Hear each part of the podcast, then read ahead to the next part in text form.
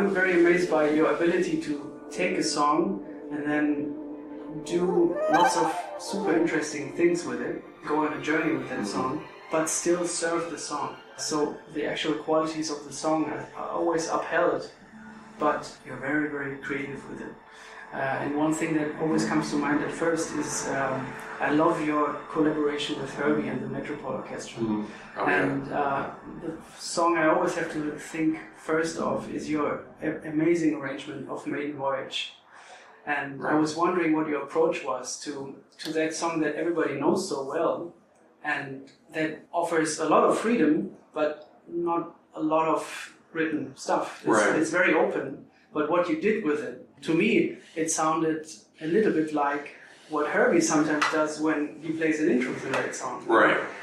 Well, that's as I recall, actually how that piece came about. That he, I believe, gave me some of his improvisations on that piece, Mm. And I think that some parts of it had to do with some of his improvisations that I heard. You know, folding it back into the form of the piece, but for Herbie, it's been the, the projects that we've done together have, have been this delicate dance between creating a structure for him to improvise over, but not having so much content that he was unable to to create on the spot what he felt was was the proper you know uh, commentary and dialogue with what was going on in the orchestra. So that that's a tall order, obviously, because you have an orchestra there and they need the structure and they need the information you know the content stuff that they have to to understand. But at the same time we're we're providing a canvas for an improviser. And so that particular piece had a lot of space to it and it was you know when we got into the meat of the of the improvisatory sections it was all about uh, color and building energy to you know from from one place to another Right. so when I'm laying out a piece, uh, especially something that that is geared more toward improvisation, it really is about well, where's the energy now, and and where do I want it to be, and how am I going to use the orchestra to put that kind of scenario together. Mm. And sometimes the energy is is way at the end, as it was with the, with the Maiden Voyage uh, arrangement, or sometimes it's at the beginning, or some, sometimes there isn't too much of a huge moment uh, of, of high energy in a piece. And it's part of the decision process that, that we have to, to decide how we're going to, to manage our energy. The Maiden Voyage piece, as I believe, had one big moment that was the send off to the to the main changes of the song, but otherwise I was sort of extrapolating different modes of expression over a bass line. I, I forget exactly what, Yeah. what it is I did with that. in a way it seems a little bit more long form you know th- than Yeah. the actual song is you took uh, the basic rhythmic information and what you just talked about from the solo recordings that he sent you Right. that's, that's great to know that's great to know for me but then you took it and kind of moved out of the 32 bar form Mhm. to me it feels like an endless form until you go into the to the blowing for, for herbie you know and right, yeah right. And then the beginning part, as I recall, was a fairly long orchestral introduction yeah before he even came in. yeah Right. Yeah, and so we did a couple of pieces that were sort of like that, and I think maybe on one of those concerts, the North Sea concert, we did an arrangement of footprints that he asked me to do. i haven't heard that Yeah, and that we did that on a North Sea concert, Hmm. and that was actually a exercise that I had of finding two or three performances of solo piano footprints of his and cobbling them together mm. into one long piece, and then I orchestrated it. right So that was a, a, a little bit of a strange exercise for Herbie because he was having to learn a part to play that he had originally improvised. yeah right Now, and you know, the ironic thing is that it, it was easier for him to improvise it than to, to have to read it again. right of course yeah but um, that's the business we've chosen. Yeah, right. I feel like transcription is a big part of, of your method in a way, of your process. Uh, incorporating something that we have maybe heard somewhere else and then taking it as a jumping off point for arrangement. You Right. know, I have to think about your all blues arrangement. Mm. There's a moment where you kind of take something from the Bill Evans uh, uh, comping, Right. uh, and uh, I love that. I also want to talk to talk to you about the in a silent way recording Right. with uh, Zawinul, where you take his his Right. intro from the 8:30 recording. Right. Right. So is like transcription something that you always do, no matter if you're uh, thinking about an arrangement, Um, or is it more uh, as a means to, to get somewhere? Or the the short answer to the question is no. Mm. I don't actually think a lot about transcriptions when I'm working, but the four pieces that you that, that we're talking about, um, including the last one that you mentioned, um, all have a historic basis that makes us think that this piece is something that we should pay attention to Right. and maybe uh, create a world that or a different point of view on, the on the piece. But all of those pieces do have a historical perspective that I respect Mm.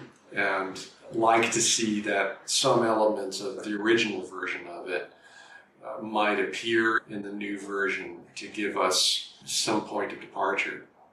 So, you know, you say the word maiden voyage, and, you know, automatically a certain thing comes into your head the bass line or the chords, Mm. uh, you know, footprints, uh, the bass line of course, uh, and then all blues. That recording on, on Kind of Blue is a historic musical moment.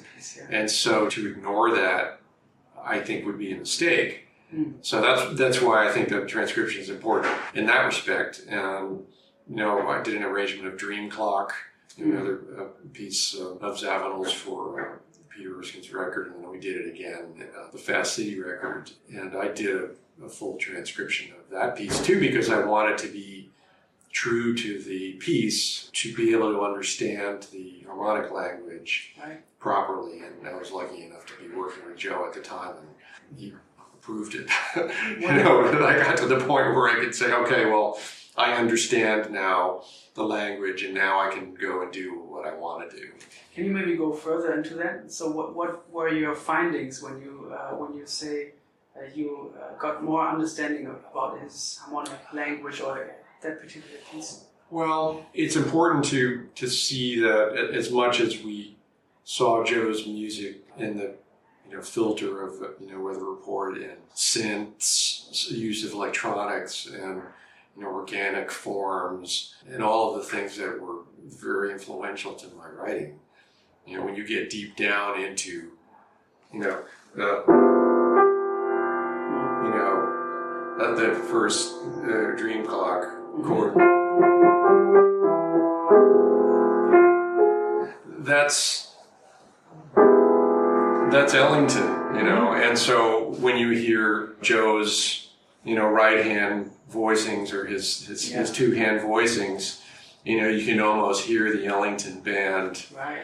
Yeah. uh, you know, playing that. hmm So those are the kind of revelations that you get from from stepping inside of somebody's music and getting the, the details, and then you go, oh well, okay, he's he was checking out those guys. hmm You know, he was checking out certain pianists that gave him the shapes, and from there he, you know, you saw how he orchestrated the the electronics, and, but there was always a sense of that traditional harmonic language that was, I think, unique to Ellington and, people that were, you know, influenced by him. Mhm. That and Brookmeyer. You know, at first when you when I listened to the Weather Report records, I was digging on the energy and the improvisation and the forms and the amazing, you know, electronics Mm. and the, the synthesizers he was using. But then you start actually looking at the chords that he was putting down and how they interfaced with Wayne's playing, who at the time I didn't understand, but later on when you go to actually listen to to you know Wayne's work with uh, with Miles and and then his solo records to see what uh, you know Wayne calls the mission, you Mm. know his mission. Yeah. Then you can see what that lineage is about too, and how he contributed that voice to the band Right. and then you know Jaco's lineage as a bass player and who he was checking out, mm-hmm. and Pete's work with with large ensembles and, and how he brought that into the mix. Right. So knowing the lineage of those four players at the time gave me a window into you know how that music was put together, and then mm-hmm. understanding that gave me the ability to kind of go and do my own thing. Mm. And so, if I see pieces of music like that that have a historical basis, then it would be silly to ignore that. And in the end, I think it, it gives you problems when you're trying to do your own thing and Right, you, yeah. you don't realize what that structure is about Mhm. and are trying to, to have another point of view of that structure. Uh, you can't have a point of view of something you don't understand.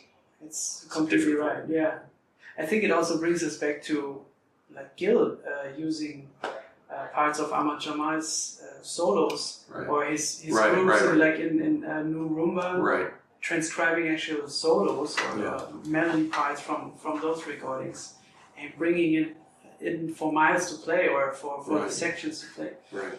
I always found it very Yeah. uh, thrilling to hear that back when you then when I just discovered the original recording. I was like, oh, that's it. That's where it's coming from. Yeah. You know? But you know, Gil's uh, background as a writer for Thornhill and, and how that music developed was so interesting. You know how that world was really, you know, they use the word workshops now. You know, Mm. but the, the, the group of, of writers that you know post Thornhill were trying to find a new sound, but it, it still had a certain sound to it that they understood to have an important lineage. Mm. Um, then, then you can start putting your own, you know, secret sauce in there. Right. Yeah. You know, so the understanding of, of the, the basis of those chords helps you. Mm. Can we talk a little bit about uh, working together with Joni? Uh, it's some of my favorite records from her. I mean, I love everything that she's done, but you know, both sides now and Travelogue. It's some deep records, and uh, uh, you're all over them. And I was wondering what your approach was then for, for these kind of her her standard tunes, but then also standard tunes. Like, like one of my favorite arrangements is uh, "You've Changed." Right. I'm really interested in your process. How Yeah. Well, um, that is, you know, speaking of transcriptions, that's a similar approach that, that we took with the first record, the Both Sides Now record. That the songs that Larry and Joni chose for the record had something to do with her vision of the narrative Mm. of finding love, new love, the excitement of new love, passion, disillusionment, Mhm. and uh, you know the you know the rest of the story. You know, for, Misery, that, that uh, the love falls apart and the heartbreak and all the rest of it, and then at the end, putting one of her songs in about um, I've seen love from both sides now, and then the last piece is you know I think I'm in love again. Yeah. Then you're off to the races one Yeah. more time, and, and you know the end of the record is is the message for you. In that context, they chose particular songs to represent various emotions or, or states. And so, one by one, Larry and I chose a point of departure based on a particular stylistic reference. Mm. And I, we thought that was sort of the easiest way of, of going about how we were going to, to frame the, the picture. Mm. Yeah. And uh, so we designed instrumentation of the record based on, on what we thought our points of departure would be. And so some songs would be uh, Strauss, and other songs would be Brahms, and other songs would be uh, Gil Evans, and other songs would be, um, you know, Hollywood, uh, you know, 1930s sound. Mhm. So each song really had its own feeling to it based on that. And, and so I, I needed to go and, you know, warm up to Brahms and, you know, get my Strauss chops together and, and, um, and do that for a while or, or kind of study Gil a little bit and kind of do that for a little while and see, you know, what, you know, how would we do that using these colors?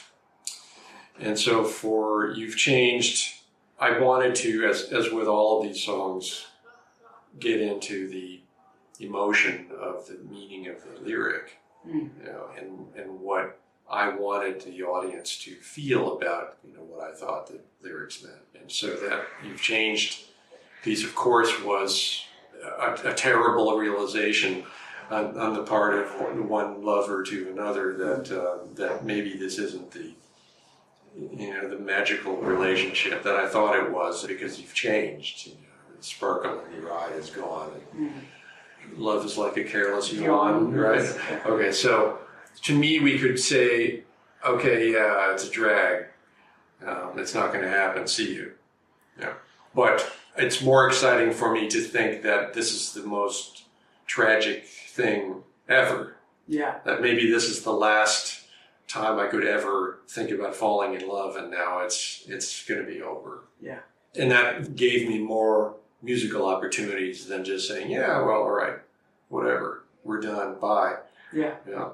And so this piece had to really have a certain hyper romantic, I should say, you know, post romantic harmonic vocabulary, um, a, a lot of big lyrical sweeping string lines, uh, a lot of chromaticism. Right, I was going to say because the sorry for interrupting, but the, the, the, the harmony usually is approached like I think you played in, in D flat, so it's D flat major and then G half diminished C seven F B flat. You know, having this kind of cycle. You, I think, approached it from the chromatic point of view, Right. having these functions of those chords, but having it in a, in a descending chromatic fall. Right, And it, right. so, so that is reflective of, of the feelings that you talked about. Right. It's like a falling, and you can't really find the ground, you know. That's right. Yeah, and I I sort of I was vibing off of those uh, old uh, 1940s romantic, you know, Wuthering Heights feeling where the you know every other chord was like Yeah. you know and uh, Yeah. you know you can just sort of hear the you know the longing or the pain and Right. you know that's how the, the you know Italian opera composers Mm. uh, played pain, and it was, and so I wanted to to use that harmonic language to express this disastrous feeling that the, the person that I love deeply doesn't love me anymore. Mm. That's part one. Part two, of course, the, the execution of it had to do with thinking a lot more in a linear fashion with the orchestra. That is what chromaticism is really about. You know, it's Mhm. not moving a note inside of a chord.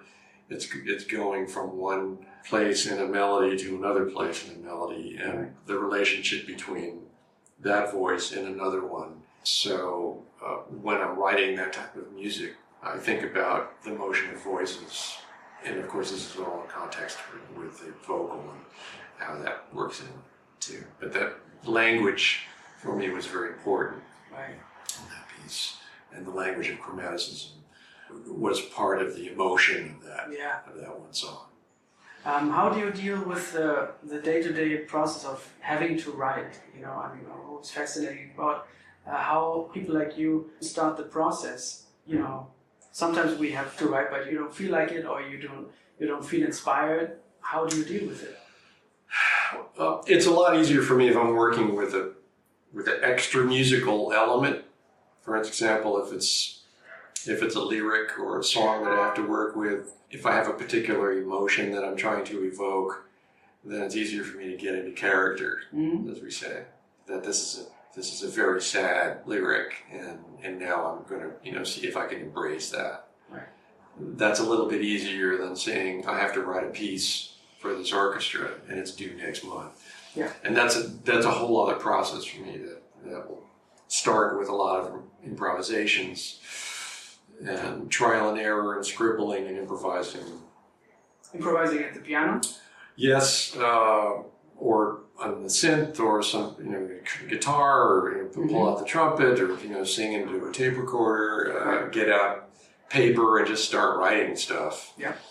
Without regard to whether I like it or whether I can use it Mm-hmm. or what it's going to be like. Yeah. I don't think all that much about that Mm. because it really sort of shuts down our ability to write. I'd rather just be in the process of, of creation and, and have it come from here. Yeah. And you know, let the you know the music that I've studied inform my improvisations in the best best way I can. Mm. And then when I'm done with that, I will look at what I wrote and ask myself, you know, what's this piece going to be about? And find out what fits and what I need to change, what I need to make longer or shorter, turn upside down and backwards, and, and Yeah. you know what melody is really great, and maybe I'll take one percent of everything and throw everything else out Mm. and work with that. I found that to be the most inspiring way of approaching it over the years. If I start working like a a, short order cook, then then I think it gets sort of depressing. So, okay, Yeah. I'm going to start my violin piece now. Yeah, right. And I would rather know that I'm writing a violin piece, but first let me spend some time and you know, play around and find some directions and ideas without really focusing too much on it. And, and then, you know, let the te- technique take over. And so the, the, the writer's block thing is that know, not everything that you write is going to be great. Yeah. Uh, but the technique part of it helps you to make it better. Mm. You know, to work on the music that you wrote, to make it more engaging, to to give it more depth, to give it more color, to make it more you know accessible to the musicians um, in your language, uh, to communicate your ideas better. Um, and I say that to my students too. You come in with a with a little thing like that, and then the rest of it they threw out. But the thing is that maybe you threw out something that you could have worked with Right. Yeah. to make better. It could be that maybe this part over here that you saw, that you can go, oh man, that's really terrible. Or you can go, well, I just need to kind of make this melody better and change these chords over here. Oh yeah, I, okay, I can work with that. Yeah. Sounds good. All right. Instead of going, you'll forget it. Yeah. I read this thing about John Cage saying, always save everything. Uh, And I think it's very cool because sometimes I have the same feeling. I go back to something that I thought was bad or uninteresting, and I think, oh, if I just had changed this one note, Right. it would have been no whole other story. Or if I would turn the page upside down, you know, right. stuff like that, you know. Then you sometimes find out that it's also a matter of how you feel in a particular moment, and then you you have the judgmental thing going, and then Right. it can't be good enough for. Yeah. And it's hard when you know it has to be done tomorrow. Yeah. and maybe it's not as great as you want it to be, but you do have until tomorrow to make it better. hmm You know, so we need to know what to do to make it better. Yeah. That's where our technique comes in handy. hmm My favorite record of yours is Epiphany, and uh, you know I've been listening to that record for a long time, and I think when I first heard it, I listened to it for the whole summer. I was still Oh, John's on that one. yeah, Yeah. yeah. I was still I was um, I, maybe it was one year after I found out about John. It was maybe sixteen or seventeen, and I was. I was all about JT, you know? Right. so I found out. Oh, he's, he's playing on that record. Let's Right. check it out. Oh, it's the same arranger than from the Both Sides Now record Right. that my mother likes so much, you know. Yeah. So I made the connection, checked out that record, and listened to it for a whole summer. Um, and Thank you. still go back to it a lot of times. What's you your know. favorite of the two? Of the tunes, it's hard to say because there, there's so many moments. I think the second, uh, Wheat and Sky, Mm. and then there are the ballads with Lovano, the Ambivalence and, and Sanctus. Is it Sanctus? That's right, Yeah. Uh, but also Abercrombie on the first track. It's wonderful. It's hard to choose, you know. And Ken's playing, then you have Michael Yeah. Brecker, and then, you know, after three years or so, I met JT for the first time at my first record with him. So I asked him about the record, and he said, like, yeah, I had no idea that Joe Lovano and Michael Brecker would be on the record. Right. really. So that is always nice if you get information like that. well, know. we did tracking in London with only John, Marc Johnson, and Peter, and Abercrombie. Right, yeah. And then Kenny came in after the sessions and did his solos Yeah. at Abbey Road. And then I went back to New York and did Joe and Mike because they couldn't make it out Yeah. to the studio. Yeah. It was a very special recording. I think it probably is my favorite of all of my records, Mm. uh, partly because so many of the players on that record are no longer with us, and, and, and that, that was such a special time to be able to, to have them participate in Right. playing my music, giving their voice to those pieces, but trying to balance my desire to work with orchestra, uh, but also give the improviser a, a chance to to contribute a chapter and, Yeah, they, they, could, they stories. could play. And, they had space. you know, logistically speaking, we did those those tracks um, with the rhythm section and the orchestra all at once, and so you know, John Abercrombie's solos, the um, piano solos, John Taylor's solos, they were all done live with the orchestra. They're reacting to what they're hearing, but an incredible amount of precision Mm. in their playing, and then you know, now play a solo Right. uh, and it's beautiful. So it, it's a really incredible amount of focus and heart. Granted, some of those first take solos that you get from these magnificent musicians are always the best Mm. because that's when their heart opens up to to what they hear and what they're feeling.